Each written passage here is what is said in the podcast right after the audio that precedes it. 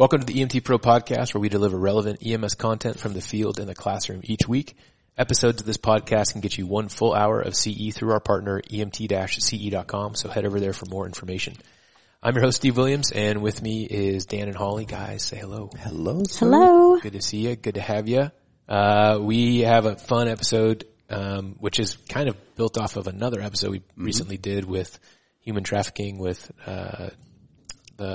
Chad. Oh, sorry. With Chad from, who's a police officer dedicated 40-hour human trafficking is the only cases he works. So from he's that, the only one, right? He's the only full time. I think he's the only dude. Yeah. So for the entire state. Oh, yeah. I know. It's sad to think that we can't devote more people to that, but from that chat spurred an introduction to a group that he is affiliated with called Guardian Group, and we're going to bring their COO, Nate, onto the show today, along with one of his coworkers, Andrea. So I'm really excited about this one. Too. Yeah. Well, why don't we just jump right into it and get him on the line? Should we give him a call? Let's do it. Sounds good. Cool. Hello. Hey, Nate. Hey, Steve. How are you? I'm good. How are you doing? Doing fine. Awesome. Hey, is Andrea on the phone as well? She is. Awesome. Hi. Hey, Andrea. How are you? Good. How are you? Good. Nate, give us your background, and then Andrea, we'd love to hear more about you and what you guys do for a living on a day-to-day basis. Yeah, sure. So I recently retired from the Army. Spent nearly 26 years serving in Army Special Operations. And my wife and I were moving to Central Oregon, and I was looking for work, and I knew a couple people that were already working here at the Guardian Group.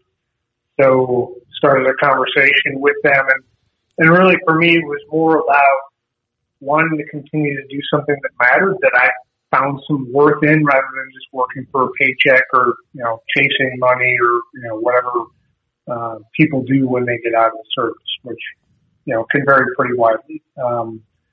So I talked to Jeff Keith, the CEO here, a few times, moved out here in February, and started as the Chief Operating Officer in April. And for me, it's been really good, right?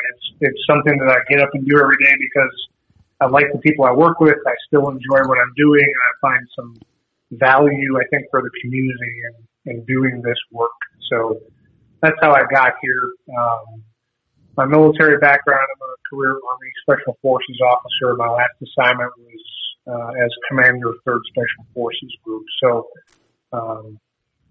got to the rank of colonel before I retired, and now I'm really enjoying doing this. It's been a good transition. Wow. Thanks for your service. Yeah, exactly. Thank you so much. Thanks. And Andrea, what's your story? Not nearly as cool. No, so my background is in adolescent counseling and teaching. And I heard one of the Guardian Group guys speak about 5 years ago. And he just shared about this crime and how it was happening right here in the U.S. And I sat there and was like, how the heck can I help him do what he's doing? And harass them enough until they gave me a job. And I've been here for about 4.5 years since then. And I work as the team's marketing director, and then I also am one of our trainers. So I go out and talk to different sectors about what this crime looks like and how to identify it and how to report it. Wow, that's awesome.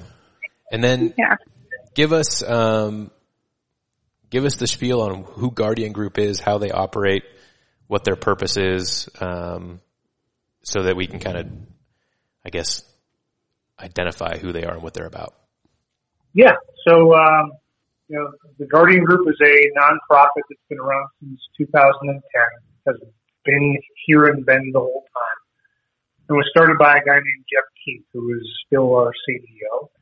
And the vision was, Jeff was a pastor who transitioned to doing this because of what he saw while he was doing work overseas, and the fact that there's women and children being taken advantage of all the time, right? Mm-hmm. So how do we do something about that? And today, what the Guardian Group is still very much in the vein of helping women and children who are being trafficked for sex get out of that that environment. And so there, we do that a couple of ways, right? Offensively, we do that by employing retired military intelligence analysts to actually locate these girls, these women who are being trafficked, and then they develop a lead that they pass to a willing law enforcement entity, and the law enforcement really acts on that. So we do that routinely, you know, think 3-4 leads a day across the United States. And that really is focused about 50% here in Oregon, and then the other half of our effort spread out across really about 11 locations in the U.S. So everything from the East Coast to Midwest, Pacific Northwest, and we're always looking to expand into, you know, new opportunities across the U.S.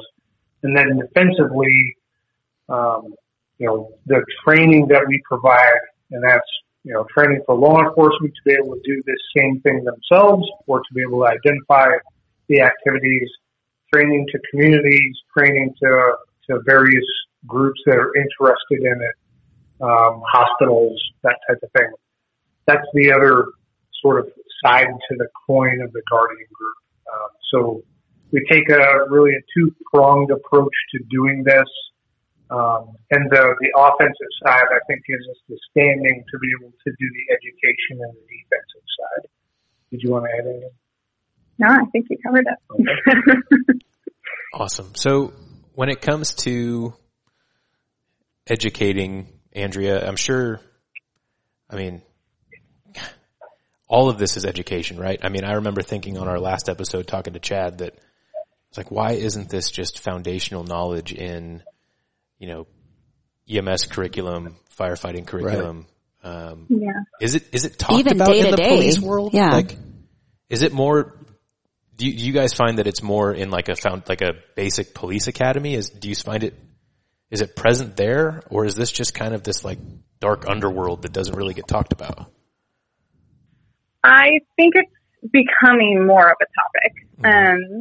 I would say when Guardian Group started back in 2010, one of the things that our founder discovered when he started looking at how the U.S. was approaching this crime was that people didn't know anything about it, and they weren't talking about it. And there's even some research from years ago that show that only less than 20% of law enforcement officers had human trafficking training. That was about 6-7 years ago that research came out. And so that's something that he really wanted to change, is how can we tell people about this crime, but more than just the awareness side, the like actual proactive, how do you step in and identify it and report it? And then if you're on the other side, if you're on the law enforcement side, how do you take a proactive approach to combating this crime? Mm-hmm. So I think it's something that's now being talked about a lot more than it used to be.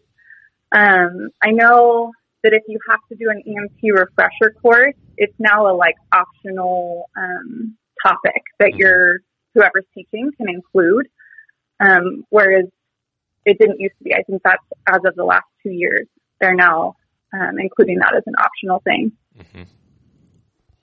And then do you find, I guess, you know, one of the things I want to talk to you guys about today is what can EMS and fire be looking for? But I guess where do you want to start with that? Cause that's a really big, you know, question for you guys. What would be the introductory, or like the, you know, how do you approach this subject when you guys first walk into a classroom? I guess let's assume we're in the classroom and we need to, you know, we've just introduced you guys and you're going to talk about human trafficking today. Where do we go from there in the conversation? Knowing that we don't know very much about it. This is new to everybody. Yeah. I think the best place to start is to address the fact that, like, stereotypically how we expect this crime to look, how movies like Taken or Pretty Woman portray it, is very inaccurate. Mm-hmm. A lot of times we want this to look a certain way, like girls chained up in cages, or this only existing on the deep dark web. And unfortunately, that's not at all the case. This is very public. It's walking down the streets that all of us are on. You know, we've had cases here in Bend where the girl gets picked up right in our downtown where we all, you know, hang out and walk around. So I think that's the first thing that people need to understand is that this crime is happening in broad daylight. And if you know what to look for, you're going to see it. And we need to get rid of the stereotypical kind of things that we expect this crime to look like, because that's not generally how it's happening. Hey, Andrea, quick question for you. So let's take that scenario, downtown Bend. Can you walk me through like a timeline? So the time that the, I guess you'd call him sex trafficker, meets the girl to when she's actually working, what happens in between there? Yeah, so it can look a lot of different ways. Every trafficker kind of has their own unique style of manipulation and luring and recruitment. And in this certain scenario, we had the opportunity to speak with this trafficker after he got caught and did some time. And one of the questions we asked is, how did you identify that she was had a vulnerability or was somebody that you could exploit? And his method was to hang out where teens hung out. So here it was downtown, at the river, in front of the Dutch Bros Coffee, the movie theater, as well as in front of our runaway and homeless youth shelter. And he would go up to two girls and say, wow, you're beautiful. And the one that looked down or got instantly embarrassed, and he could visibly see that low self-esteem, not insecurity, he knew that he could break her. So in that case, that was the method. And then he just went from there in befriending her, you know, saying, hey, my friends and I are going to a concert. Do you girls want to come? She ended up going. Her friend backed out at the last minute. And the next thing she knew, she was in L.A. Jeez. That happened very quickly. It can take that process from like recruitment through grooming to the point where they're broken into the life or into being trafficked can take anywhere from a couple days to about 4 months. Wow. Even so, that's a really fast timeline. Super fast. Yeah. Very fast, yeah. Wow. Yeah. How do you guys deal with this stuff and see this stuff play out and even sit in the same room as someone as this guy and like, I don't know, I want to take a bath right now. And I think I said this with Chad on the phone on the last time we chatted with him. It's like, this just, it's so uncomfortable. It's uncomfortable. It's gross. And I think the fact that it's, you kind of just want to stop talking about it. Right. Is like, I'm feeling that right now. And I think that's what the problem is, right? And that's what the problem is, right? We want to walk away and start talking about, let's go to the beach or something. Yeah. Let's go talk about the cool call we had last night, you know, or, you know, go get coffee and chat about something that's comfortable. Right. This is so uncomfortable. Like, yeah. And that's why it's in the shadows. And that's why we have these guys on today. Yeah. Well, all right. We just figured it out. Yeah. I think your question really speaks to the professionalism of people that take this on. And I'm not talking about us. I'm really talking about the first responders, right? They're the ones that get face-to-face with traffickers, girls that are victims. And they have to see this process all the way through, not just from the aspect of prosecuting a trafficker, but also caring for a person who has taken on such trauma, right? And that leaves its mark on them as well. And you can't forget about that. For us, I would say that we are employing people who have made careers out of very difficult things. So the vast majority of the folks here are former military. Mm-hmm.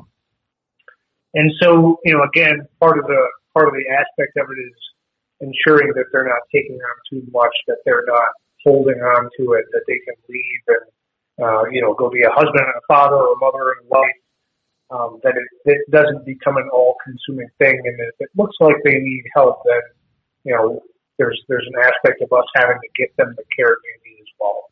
And you hear that discussed with first responders also. Mm-hmm. But frankly, that's another very difficult conversation that nobody wants to have, so they move on to other things. I'm not sure if that answers your question. No, it does. That's, yeah. Yeah. Moving on. Because no, and I mean, it's also really fascinating because it has always been sort of, like you said, like the deep, dark underground. And all we really have exposure to as normal people is these movies, like you said, Andrea, that's what we think it's like. And having the education for all of us as lay people, as EMS people, as parents, as kids. I have my 13-year-old here with me today. You know, how do we bring this out to the light? And is that your mission to educate people? How far does that go? Are you doing, you said EMS, police? Are you? Yeah, so we, basically anyone that will listen to us.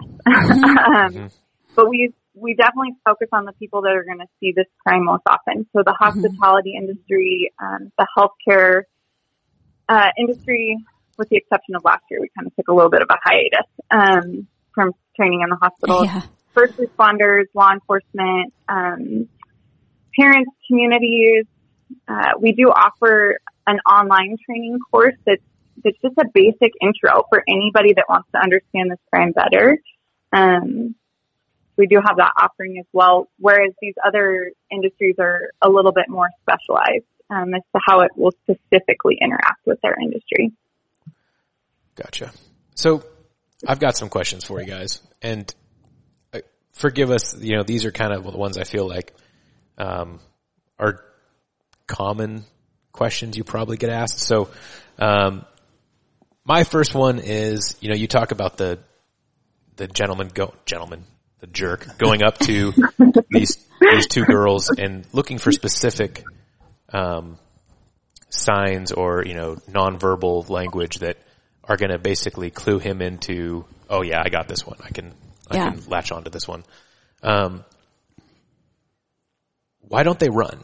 Why doesn't a victim run once, you know, this guy who's groomed them, so to speak, like gets into the fact that, oh, I want you to go have sex with my quote unquote friend, or, you know, however he approaches that topic. Like, what do you guys find is a common maybe situation or characteristic behind why these girls aren't just fleeing the second they get the chance? Yeah, so there's, this crime was super complex. And one of the things that happens is victims, once they enter into the life, which is what a victim will refer to what's happening to her. She calls it the life. Once they enter into that, there's a lot of trauma that happens. A lot of very complex trauma. The only thing that they really compare it to is PTSD and combat veterans. And when you've experienced that kind of trauma, your brain no longer functions the same way.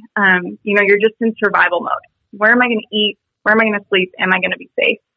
And so once victims get to this point, and it can happen very quickly. I mean, it can be their initial introduction into the life, can be very violent, can be very traumatic, where they don't maybe have that opportunity to run ahead of time. And then they've experienced all this trauma, and now they're living in fear. Or possibly their trafficker maybe has isolated them. You know, he's taken their phone and their money, and separated them from whatever their support group was, if they had one, whether it's their friends or their family or, whatever that was. He's isolated them in some way. Maybe he's moved them to a new city. You know, you drop me off in Bend and I know where the police station is. I know where the hospital is. I know people I can call. You drop me off in Portland and I have no idea, about any of those things. And so it's very isolating when they get moved. He maybe is going to make them, you know, really doubt their situation. Just telling them all the time, you're just a prostitute now. You know, you're worthless. Nobody will love you. Nobody will hire you.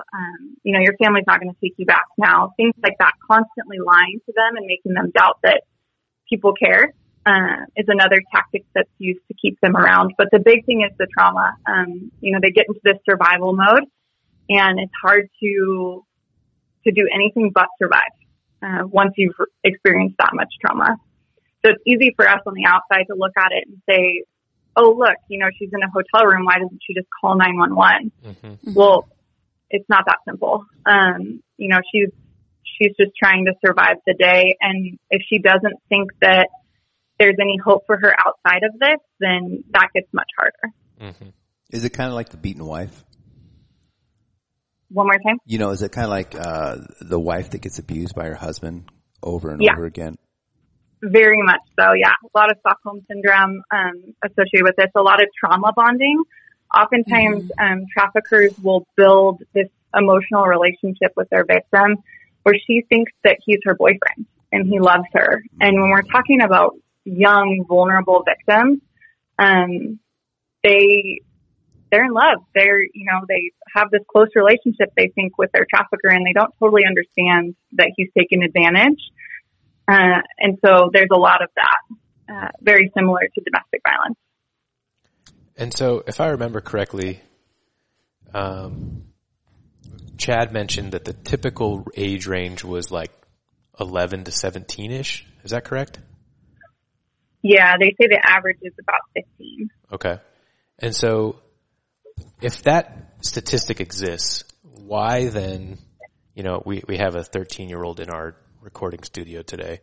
Like, I'm looking at her going, why isn't she being educated on this stuff in the school system? So can you guys explain that? Like, if you run into any walls when it comes to school districts, or what's the story there?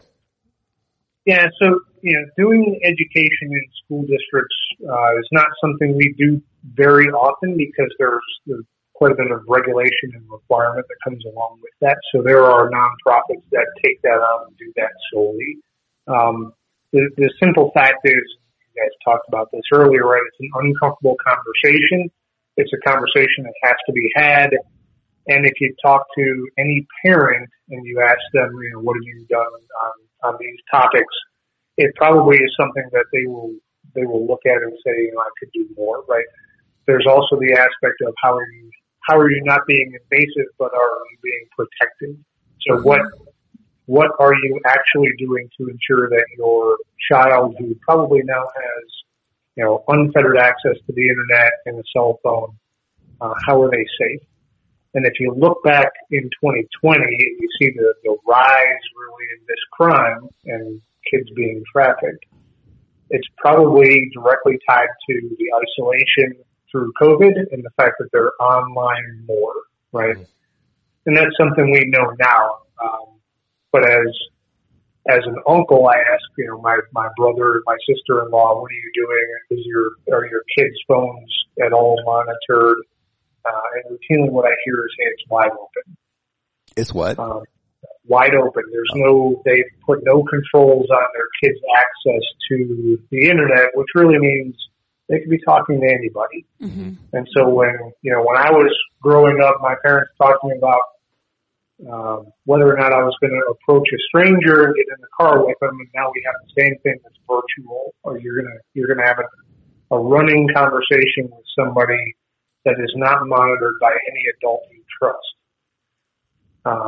And that's, I think, an aspect that has to be addressed going forward.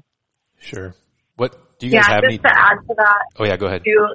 The issue with the school system, if we think back to even getting sex education into the school system and how hard that was, this is an uphill battle. And unless there's parents advocating for this form of education, it's not going to happen.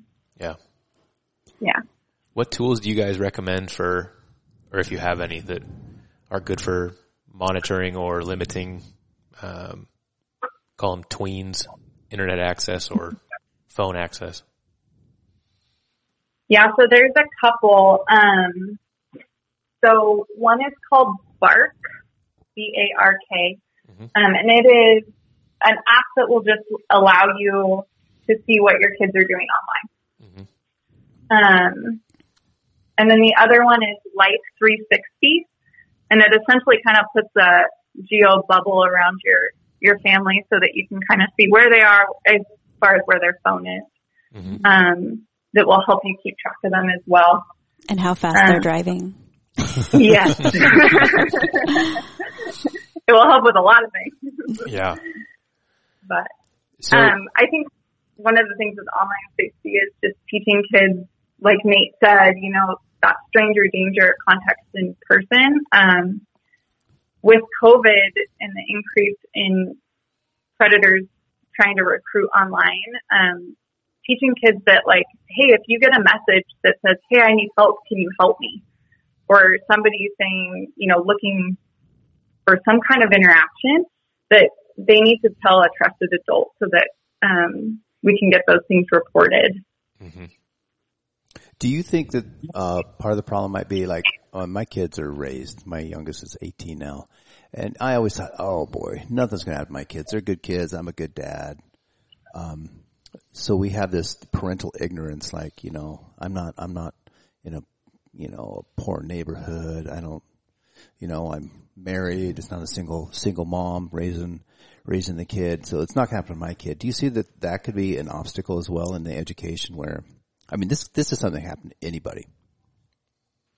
Yeah, it's, you know, I think a good deal of this is about considering not the child, but about the people that are trying to approach them. Mm-hmm. So your children can be as educated and well socialized and confident, and if someone is trying to set them up to have the belief that you know, they ought to go with them, or they're in love with them, or whatever, there's always that possibility. And Dre, I'd ask you to talk about the maturity of the brain and how that really affects how we're thinking.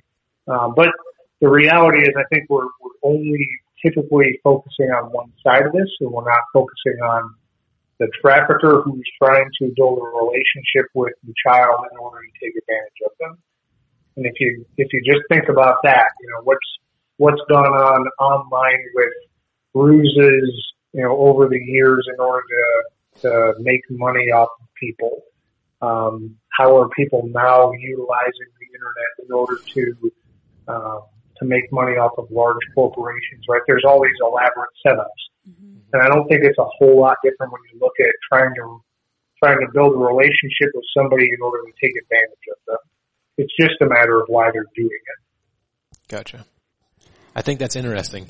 You know, we are sitting here thinking about the characteristics of the victim, right, and we're not even considering the characteristics of the abuser. Right. It's amazing. Yeah. Uh-huh. Mm-hmm. Like, why is that? You know, like, I think it's because we can't control the abuser. Mm-hmm. They're going to do it, but maybe we could educate or enlighten the victims so they don't become victims. For me, anyway, It feels like we have more control over that than the vast majority of people that are out there being the abusers. So can you speak to, and this would probably help EMS and fire, like who is the typical abuser in terms of their makeup, their background, what their, you know, speech is? So there's there's no profile for a trafficker. Mm-hmm. Every race, every socioeconomic status, I mean, we've seen it as young as 18-year-old kids exploiting their classmates in this manner. So it is hard to identify who would potentially be an abuser in this scenario. And in some places, it's generational. You know, they were raised this way. It's cultural. Mm-hmm. So it is a little bit tricky to just put a profile on mm-hmm. this type of person. Yeah. If I'm an EMS provider, then obviously we would come in contact with the victim, not necessarily the abuser, or maybe we would, but we wouldn't notice. What kinds of things could we be looking for in our patients that might signal us that something weird is going on? Yeah. So we can give you a whole list of different indicators to look for. Your patient may not be in control of their personal items. So maybe somebody else has their purse or their money or their ID. That's huge. Yeah. Wow. Okay. They may have multiple phones, computers, or sex-related items. So if you're thinking like, okay, motor vehicle accident, and you notice in the car there's a bunch of computers and 3 cell phones, and there's a bag of, you know, condoms and lube that feels really out of place, that may be an indicator. They could be in a hotel room or in an Airbnb or wherever you're responding, but quite a bit of that stuff. When you're speaking to your patient, their story may sound really inconsistent or scripted. And if you ask questions about their injury, oftentimes they're rehearsed. So they're trained to speak to different people in certain ways. They're, you know, if you get stopped by the cops, this is what you say. If you get, you know, into a hotel, this is what you tell the front desk. And so when you start to ask questions outside of what the script is that they've been given, they may become really hostile with you and not want medical attention, not want your help, because you're starting to ask questions that they don't have an answer to. And remember, they're in this survival mode. And so they don't want to give you any reason to think that there's something going on. If you respond to like an apartment or a house or an Airbnb and you notice that there's just mattresses on the floor, there's no beds, or there's just a real lack of furniture, or there's a lot of people living in the space, like more than should be there, that could be indicators that there's trafficking. If there's a lot of security that feels really unusual, so locks on doors, or even security in the form of like muscle and people standing outside the location. It's a little bit more common in bigger cities than like we would see here in Bend. But places like Portland, that could be more of an indicator. There may be signs of substance abuse with your patient, but there also might not be. Some traffickers use substances to control their victims. So like, you know, you come home with $500 tonight and you'll get your fix. Whereas others don't, because remember, they're selling these girls as a product and they want her to be able to perform. So some don't use substance, but some do. So there may be some signs of that. You may notice tattoos. They're used as brands. So in the same way that like Nike and Adidas put their brand on things to deconflict their product, traffickers do the same thing. So the tattoo may be a crown or some, you know, sign that she's for sale, whether it's a money sign or the words for sale or his name. You may notice some tattoos. She may have some other injuries, some older bruising or burns or cuts, but these may not be in places that you would think about. A survivor friend of mine shared that she always got hit in the back of the head, right at the base of her neck, because her hair would cover up the bruising. Because again, they're being sold for a product. And their traffickers want them to look a certain way. So their injuries may be kind of hidden. What kind of body language are we looking at for both the abuser and the person who's being abused? Yeah, so oftentimes they'll be really nervous, afraid, depressed. The big indicator, especially if you're a male provider, they won't make eye contact with you. They're going to stare drastically at the ground and avoid that eye contact at all costs. About anytime we train and then someone calls a couple weeks later if they've seen it and we ask like, okay, what'd you see? What indicator gave it away? The real big avoidance of eye contact is usually the first thing. And they may be with someone who seems really controlling, and this person might not be a man. So they're, and I don't remember if Chad shared this in his, but they're, oftentimes traffickers use what they refer to as the bottom. And this is their most trusted girl, and she's oftentimes given the job of helping them recruit or helping control the other girls. So she may be the one that's answering your questions, or in control of the victim's items or anything like that. And she probably will step in and, speak over the victim if given the opportunity. Wow, man, how do you graduate to that position? Work with them for years, probably, right? And now, and I think it's hard of the survivors that I know that have played the role of bottom. That's the thing that they can't get over, is that they helped exploit other people. But oftentimes the deal is like, you know, you recruit or you control and you sleep with less buyers. So she's getting raped less often if she's willing to exploit other girls. And so I think that's the hardest thing for them to deal with later. Do they feel like they're the number one girl that's, I don't know, girlfriend or however you'd say it, to the pimp? Yes. Thank you. Yeah, typically. So one question I've got for you is, and I don't know if it's necessary to draw this line, but I'm trying to clarify something in my brain. Trafficking isn't necessarily prostitution, but it oftentimes is. Wait a minute. No, I said that backwards. Well, prostitution. Shucks. Right. There you go. I'm like, oh, man. Well, Steve, have you been listening at all? So prostitution isn't necessarily trafficking, but trafficking is prostitution. Right. So some people choose to be sex workers on their own, not under duress. Right. That's right. So there are certainly willing sex workers out there, and there's legislation being introduced here in Oregon in order to maybe legalize that or not prosecute the prostitute who is working for herself, but still go after the trafficker or the jailer. And it's this gets back to the long-held belief, which I think is a misnomer, which is that this is a victimless crime, right? There are certainly people who do this of their own free will. But I think what we would commonly say is that's a person who is older, more mature, is making that decision for himself or herself. Trafficking and trafficking of a minor are two things that, still, are completely different. And also just prosecuting a trafficker is very difficult for law enforcement because they have to prove some elements where trafficking of a minor is much easier to prove. And so you also see really a struggle there within law enforcement and district attorneys about how to approach that. Mm-hmm. So, Nate, when you guys get a call, can you describe what you do?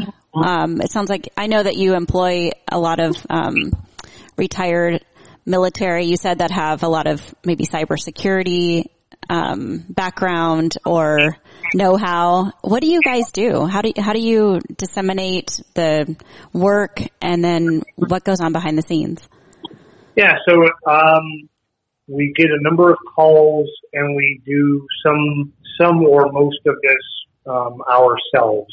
So I guess the easiest way to describe it is on a day-to-day basis, the folks that are doing the analysis really come in, get online, and start going through ads that are posted online for girls that are being advertised for sex, right? And there's a number of pages that are hosted outside the U.S. now where that's done. And it's geographically. So if you want to look at, hey, I'll be in Portland for the week, and I'd like to meet a girl and have sex, then I can look at these advertisements and set that up. So that's what they look at. And from that, then we've got to determine, well, is this actually who this person is or not? And then if we can determine their actual identity and age, then we can build a lead and send that to the local law enforcement who takes that on. Mm-hmm. That's one way to do it. That's probably the most often thing that we do on a daily basis. The other way that it happens is either a parent of a girl that's missing will call us, or law enforcement will call us. And those conversations can be, hey, my daughter's been missing for 5 weeks. Can you take a look at the following and just let me know if you think she's okay or if she's being trafficked? I haven't heard from her. That was a call I got 2 weeks ago. Another, the law enforcement angle is the police are either going to conduct operations and they need leads in order to do that, or they want us to look at a specific individual. And so this really gets into finding the person and determining, is that actually who they are, and then are they being trafficked or not. So that takes, for one analyst to really work through all that, it's about 4 hours, sometimes much more, sometimes quicker. It depends on, all of the things you know about the internet, right? How much have they obscured who they are? How thorough have they been? Have they tied any of their true name, used, phone numbers, addresses, social media accounts to their work accounts, that kind of thing. So it takes some time, but that's how we do the offensive part of this. And so, Nate, just to clarify, because I know that there are multiple, I don't know what you call them, groups, or really they're kind of seen as vigilantes, so to speak, of people that are doing this without the law enforcement side, and they're really you know, they're going into communities and, you know, getting tips or leads or whatever, and then they're taking all of this on themselves and not including law enforcement. I don't know what to call those groups, but I know that from the other people I've spoken with, they're causing sometimes more problems than, you know, situations they're helping. So you guys are obviously involving law enforcement and helping them generate leads for cases and solve those things. You guys aren't out running amok with your marked cars and taking this on yourself, correct? That's correct. No, we try to stay on the right side of the law on this. And there's certainly plenty of media out there discussing other organizations and what they do, and whether or not that's a good thing. Yeah. I would say that, you know, if I would say there are two things we don't do, one is we don't break the law, and two is we don't take any of these matters into our own hands. Mm-hmm. So we work through law enforcement entirely in order to recover a victim and help the prosecution of a trafficker. That's really what we're doing. And it's interesting because when a new officer at Bend PD shows up, he comes in here and, you know, this is my second week on the job, and I'm talking to this guy about the fact that we don't do that, right? Mm-hmm. So there's still very much, I think, a lot of myth or lore that surrounds some of this. Mm-hmm. And, you know, Dre mentioned, you know, movies and how they portray one thing. This is not, in fact, what goes on. And I think we're going to work through that as long as that seems to be the thing that's portrayed in the media or in movies, right? You'll always be answering the question of, well, yeah, but do you guys do this yourselves? For us, the answer is no, we don't. So just to confirm, you're not Liam Neeson going into other countries, kidnapping the kidnapped, and taking them back home. Well, he cannot confirm or deny that. He was special ops for however many years. Yeah. No, the office is very boring. There's a bunch of people sitting on computer nerds. That's the extent of, yeah. I've never wanted to be a computer nerd more in my life than I do right now. Like, that could be my life's work. There's got to be a lot of satisfaction, though, in putting away some of these people that you guys are building cases on. What, and obviously we don't want to talk specifics, but what have some successful cases for you guys looked like once you guys have formed kind of that, you know, the leads that law enforcement needs? Well, I will start by saying that it is often, 18 or 24 months before we really know the outcome. So, you know, for us, this is about the victim being successfully removed from the situation and the trafficker being prosecuted. And when you start to talk about that aspect of it, you run into a whole host of legalities, right? And yeah.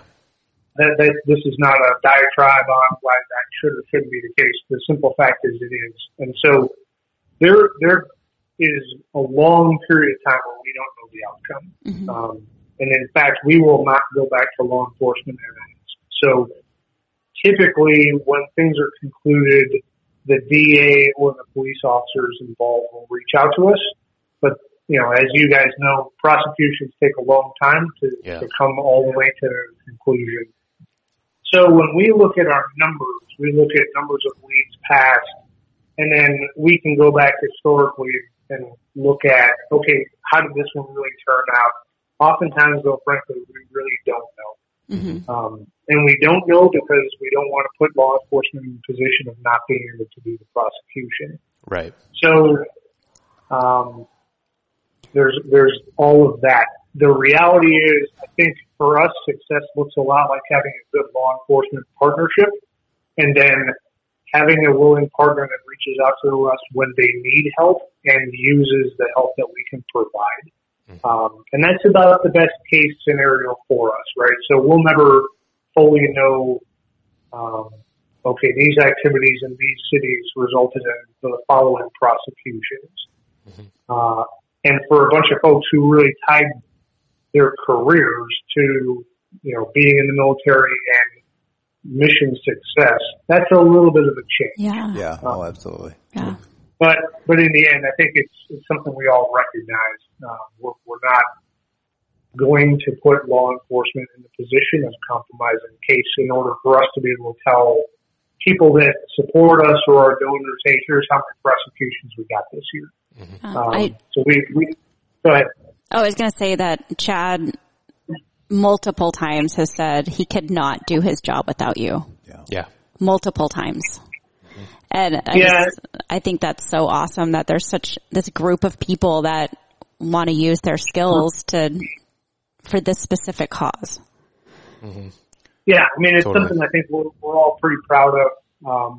And the reality is, when you talk to local law enforcement officers, they're wildly understaffed for the amount that they have to take on, so they have to make very hard decisions.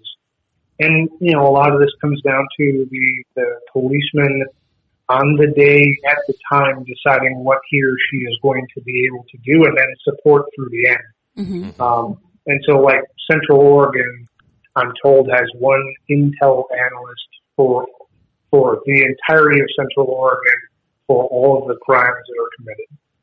Wow. So when you just think about the scale there, the police departments are really struggling to be able to take on the full measure of this and see it all the way through, and that's unfortunate. So we're proud to be able to help fill some of that gap for them.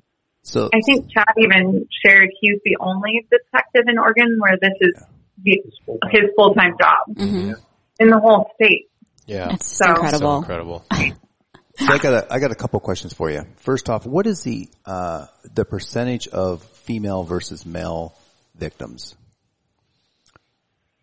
So it's really hard to answer for a couple of reasons. One, this crime is pretty poorly studied and researched overall.